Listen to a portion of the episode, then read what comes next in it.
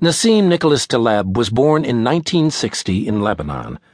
He was educated in France and the United States and had a successful career in financial trading before turning his hand to philosophy. His 2007 book, The Black Swan The Impact of the Highly Improbable, investigates the nature of uncertainty and what happens after highly improbable events that have great consequences. The book draws on a number of interrelated disciplines, including higher mathematics and philosophy, to provide a readable understanding of some very complex ideas for a popular audience. Who is Nassim Nicholas Taleb?